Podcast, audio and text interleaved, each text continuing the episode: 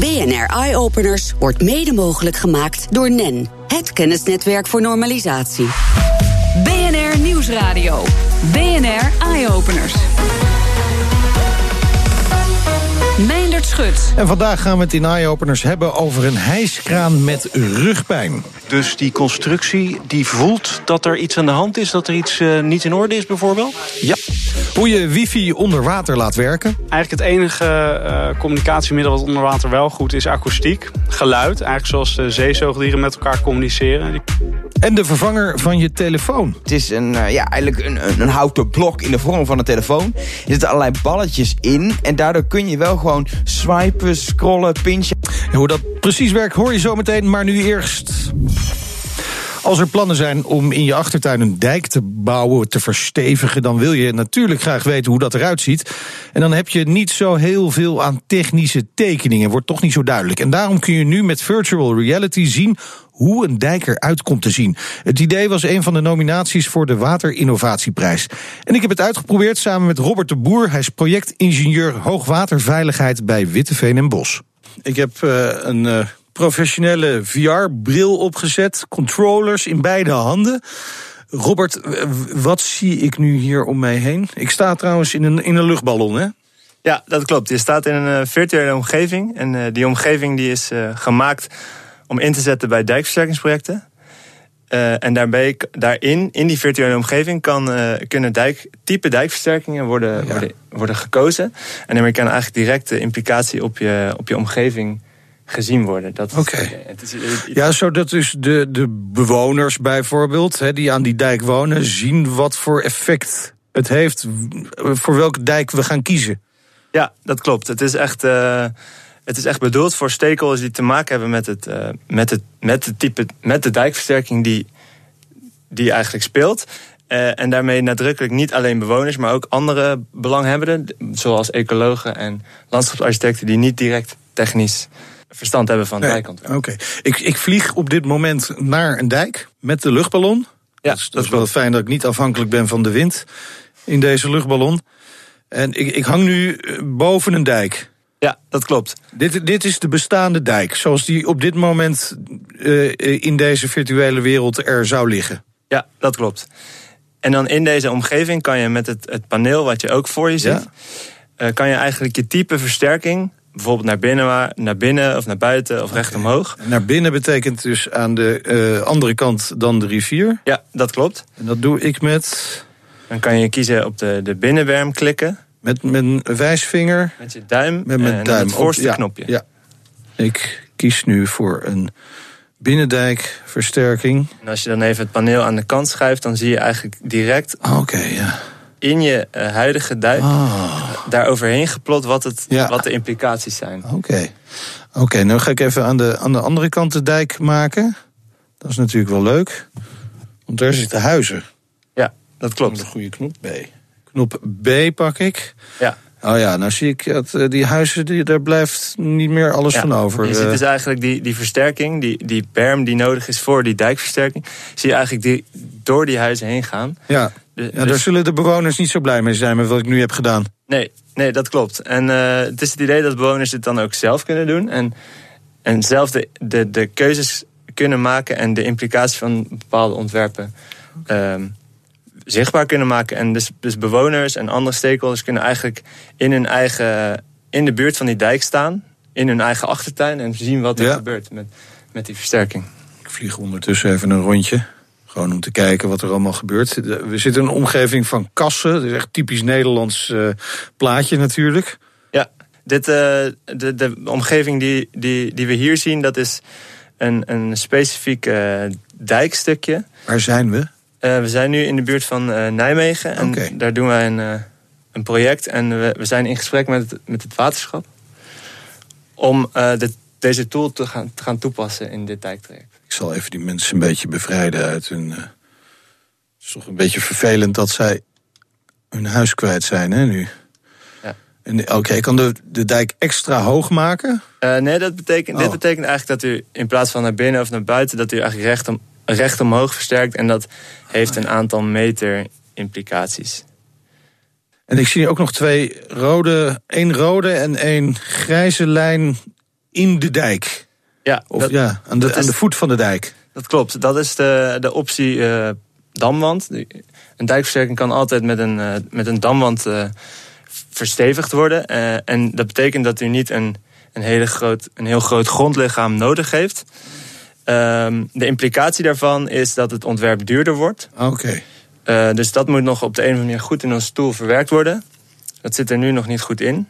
Ehm, maar die optie die is er wel. En eigenlijk omdat wij voor de vergunningsfase, de, de MER-fase, milieueffectenrapportage, eh, een ontwerp willen maken.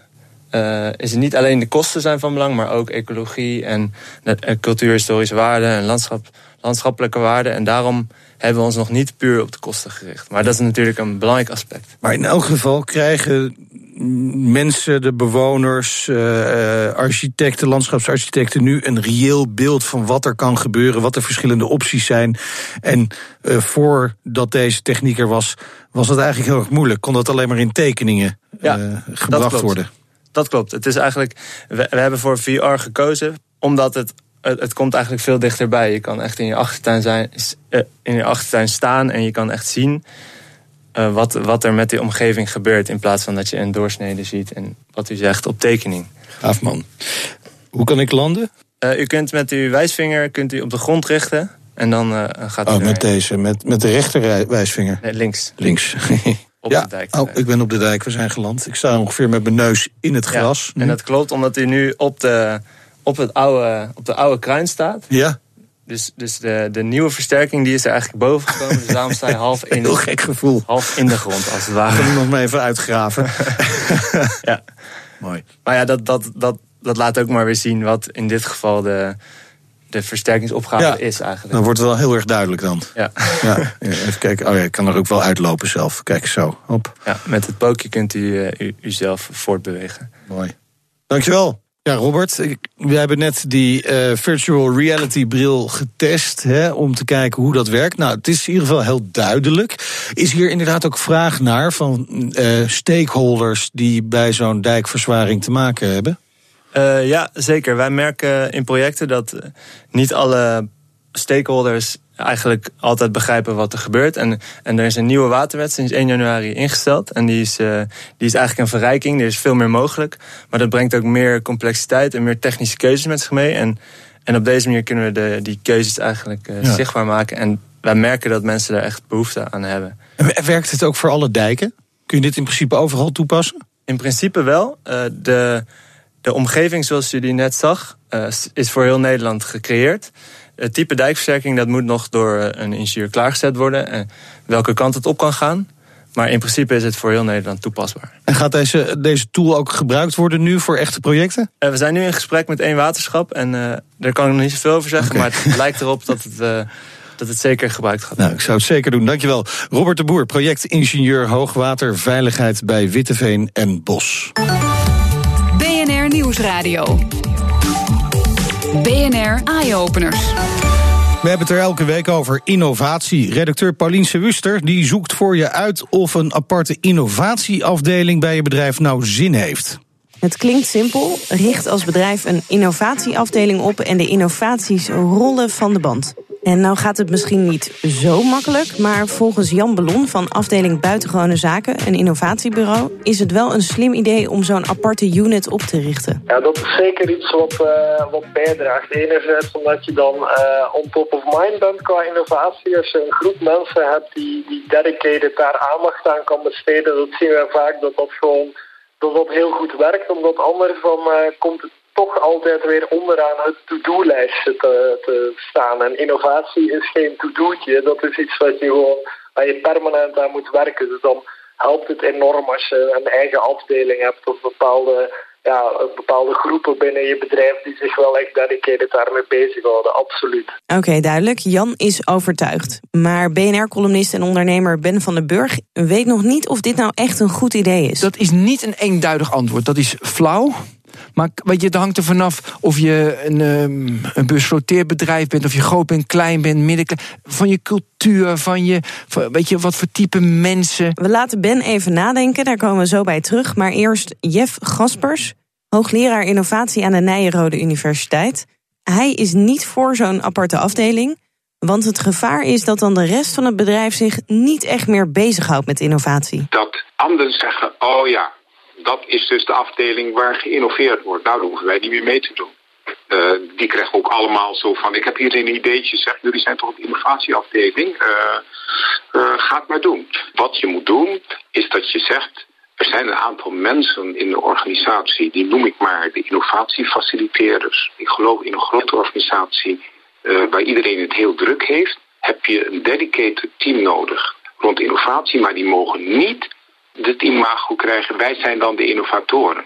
Nee, wij zijn dienstbaar aan, die, aan de innovatiekracht van de gehele organisatie. Het oordeel van Jeff is dus wel een apart team dat zich bezighoudt met innovatie, maar die moet niet in zijn eentje verantwoordelijk zijn voor innovatie. Het hele bedrijf moet nog steeds bezig zijn met innoveren. Ondertussen is BNR-columnist en ondernemer Ben van den Burg er ook eindelijk uit of we nou wel of niet zo'n afdeling op moeten richten. Als je mij nu een, geweer op mijn hoofd zet en ik moet antwoorden, moet je een aparte unit van maken? Dan zeg ik toch ja, want het is al heel erg fijn voor de mensen die de hele dag maar gewoon uh, hetzelfde doen. Weet je, is fijn dat er een iets magisch, iets mythisch, dan loop je naar binnen en je denkt van wow, wat een gekkies zijn dat. Ben ik blij dat ik daar niet werk? Of andere mensen, oh mag ik daar ook werken? Mag ik alsjeblieft ook meedoen met dat gekte? Weet je, dus je krijgt dynamiek in je bedrijf als je wel een aparte unit maakt die met gekte bezig is. Dus wel zo'n aparte afdeling voor innovatie uh, maken, oftewel de Magic Room. Volgende week meer wijze innovatielessen van Paulien. En straks, wat heb je aan een hijskraan met rugpijn? BNR Nieuwsradio. BNR Eye Openers. Een hijskraan met rugpijn en onderwater wifi via dolfijnentaal. Ja, soms moeten er ook gewoon twee interessante verhalen door de brievenbus. Op een dag over maritieme technologische innovatie, georganiseerd door TNO, kwam verslaggever Martijn de Rijk met twee van dat soort verhalen thuis. Nou, hier ligt een stuk eh, composiet op tafel. En het is loodzwaar. Dit is een intelligente constructie of een onderdeel daarvan, toch? Dit is een uh, stuk composiet waarbij we eigenlijk de sensoren, dus de, de intelligente meetinstrumenten, hebben geïntegreerd in het materiaal. En hiermee ook in de constructie. Pieter Boersma, Business Director Maritime Offshore bij TNO. Dus die constructie die voelt dat er iets aan de hand is, dat er iets uh, niet in orde is bijvoorbeeld? Ja, die voelt uh, dat er wat aan de hand is. Uh, we hebben glasfibers, optic sensors hebben we geïntegreerd in deze composietconstructie. Die liggen hier ook op tafel, hè? Die liggen op de balk, die zitten erin. En daar kunnen we allerlei dingen mee meten. En wat voor dingen dan? Nou, bijvoorbeeld, hoe, is, hoe wordt zo'n constructie belast? hoe warm is die? Is er een, is er een lek? Laat die, laat die bijvoorbeeld vocht door? En we kunnen zelfs gassen meten met deze Dus we kunnen heel goed zien hoe deze uh, smart structure wordt, wordt ingezet. En doet hij dat ook zoals we dat bedacht hebben ten tijde van het ontwerp. En hebben het ook zo kunnen maken. Kan het dan zo straks zo zijn dat een hijskraan een beetje pijn in zijn rug heeft... en zegt van sorry, ik heb een dokter nodig? Dat kan, en dat kunnen we dan zien. We kunnen veel beter uh, meten en regelen hoe we hem inzetten. Dus ook overbelasting voorkomen en de inzetbaarheid eigenlijk optimaliseren. En daar gaat het natuurlijk om, want die moet hijs. Ja, geen minuutje stilstaan. Aan de slag jij. Exact. Weten wanneer we moeten ingrijpen en uh, weten hoe we de maximale performance eruit kunnen halen. Smart structures. Oké, okay, voor de prijs van één, nog zo'n hardnekkig probleem. Wifi werkt niet onder water, nee. Maurits Huisman, TNO Maritiem en Offshore. Eigenlijk het enige uh, communicatiemiddel wat onder water wel goed is akoestiek. Geluid, eigenlijk zoals de zeezoogdieren met elkaar communiceren. Die kunnen over kilometers afstand met elkaar kunnen ze praten om hun familie te vinden. Of om... Jullie gaan dolfijnen nadoen? Uh, eigenlijk wel een beetje, ja. Uiteraard wel houden we rekening uh, met die dolfijnen. Want we willen niet dat we uh, dolfijnen of walvissen of, of gewone vissen... Anders wordt het een grote spraakverwarring, inderdaad. Ja, ja precies. Een kakofonie van geluid. Uh, dat willen we niet. Uh, we kijken dus ook wel goed of we in frequentiegebieden werken... waar we het, het zeeleven niet verstoren. Tegelijkertijd proberen we wel ook de grens op te zoeken van wat mogelijk is... qua bandbreedte onder water. En, en vooral ook van, van de afstanden. En hoeveel data kunnen jullie dan aan uh, met je onderwater dolfijnen wifi? Uh, onze onderwatercommunicatieoplossingen kunnen op dit moment uh, eigenlijk minder aan dan de begindagen van het gewone internet aankon. Ehm, waar wij juist naartoe willen is dat we wel dat verhogen... om de- uiteindelijk videobeelden live onder water te kunnen versturen... en om ook sonarbeeldjes uh, live mee te kunnen kijken. Als we dat kunnen, mogen we denk ik heel erg blij zijn. En een beetje, een beetje afstand ook, hè? Is ook belangrijk natuurlijk. Ja, liefst over een paar kilometer, maar daar zitten we al wel op. Vijf. Uh, nu vijf, in uh, hele gunstige omstandigheden. In moeilijke omstandigheden denk ik 1 à 2 kilometer dat haalbaar moet zijn. En dat alles dankzij Flipper. TNO-mannen Pieter Boersma en Maurits uh, Huisman in een verslag van Martijn de Rijk. Kassen staan niet bepaald bekend om hun milieuvriendelijke imago. En daar wil uh, Caventu verandering in aanbrengen. Met hun idee om een energieopwekkende broeikas te bouwen, werden ze een van de winnaars van de Climate Action Challenge van What Design Can Do. En Marjan van Aubel is uh, ontwerper bij Caventu. Welkom in de uitzending.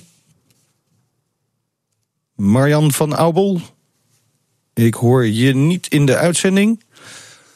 De verbinding lijkt. Oh. Ja, daar ben je. Hallo, ja, Dag, hallo. Ja, Marjan van Aubel, uh, ontwerper bij KVN2. Uh, jullie hebben de energieopwekkende broeikas ontwikkeld, bedacht. Hoe, hoe werkt dat precies? Wat hebben jullie bedacht? Ja, het, is, het is bedacht, nog niet Ja, ontwikkeld. nee, we staan precies. helemaal, helemaal aan het begin. Uh, het is in principe een idee om nieuwe technieken uh, te gebruiken. Er zijn heel veel nieuwe zonnecellen die bestaan, bijvoorbeeld doorzichtig glas, die energie opwekt. Okay.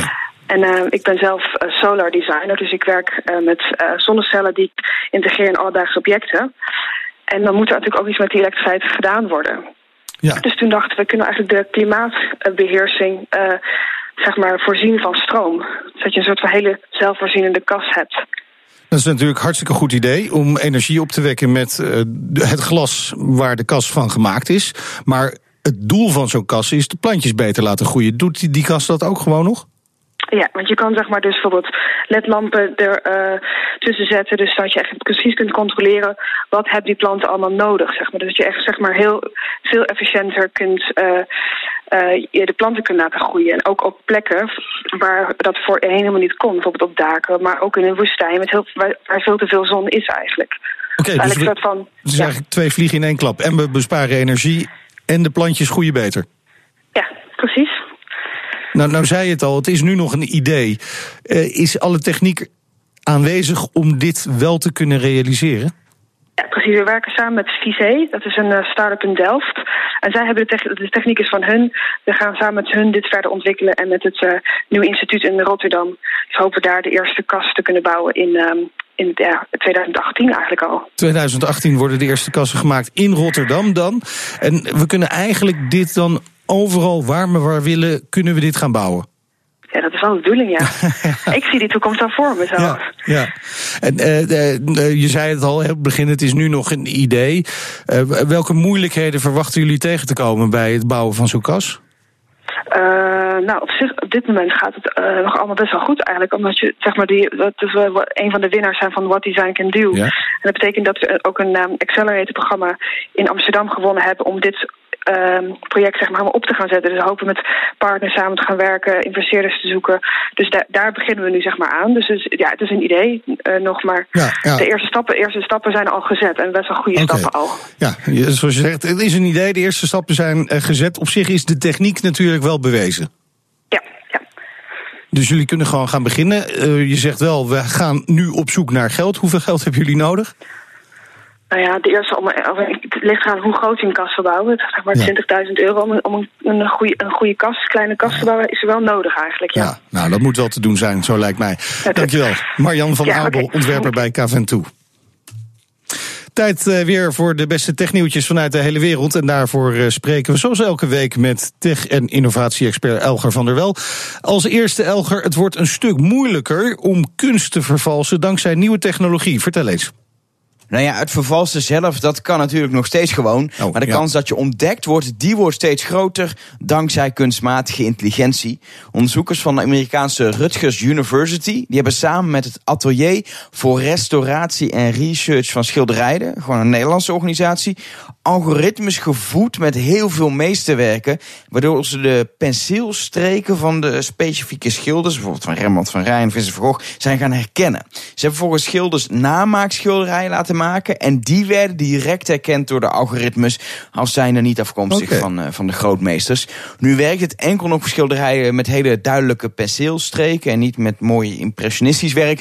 Maar de onderzoekers zijn pas net begonnen en willen, willen hun research en onderzoek nog veel verder gaan uitbreiden. Oké, okay. uh, dan is er een oplossing voor mensen met een telefoonverslaving? Nou ja, een oplossing. Uh, designer Clemens Schillinger die heeft de substitute phone gemaakt. Het is een, uh, ja, eigenlijk een, een, een, houten blok in de vorm van een telefoon. Er zitten allerlei balletjes in. En daardoor kun je wel gewoon swipen, scrollen, pinchen, alle bewegingen doen die je gewend bent op je telefoon. Alleen ja, die doen verder niks, want het is geen echte telefoon. Dus Oh, je ja. krijgt ook nooit notificaties. Er zit geen WhatsApp op, geen Facebook, geen Instagram. Maar je handen hebben in ieder geval het gevoel gewoon lekker met een telefoon bezig te zijn. Of het echt een oplossing is voor de telefoonverslaving, weet ik niet. Maar het is volgens mij ook veel meer de bedoeling dat we met z'n allen nog eens gaan, gaan nadenken over hoe, eh, hoe verslaafd ze zijn met dit soort van kunstwerk. Ja, eerst, is, het is eerder een soort eh, geavanceerde stressbal. Eh, tot slot, Elger, een Amerikaanse start-up heeft een manier bedacht om virtual reality nog realistischer te maken. Hoe doen ze dat? Nou, dat gaat met handschoenen. Er zijn al handschoenen die bewegingen trekken en dan ja, eigenlijk omzetten in de virtuele wereld. Daar zie je dan een virtuele hand die meebeweegt. Ehm, ze hebben zelfs de handschoenen nu op de markt die ook eh, trillen als je iets aanraakt in virtuality. Zodat je echt een beetje het gevoel krijgt dat je ook wel iets oppakt. Ja, dat gevoel is nog niet echt heel echt. En nu is een bedrijf HaptX.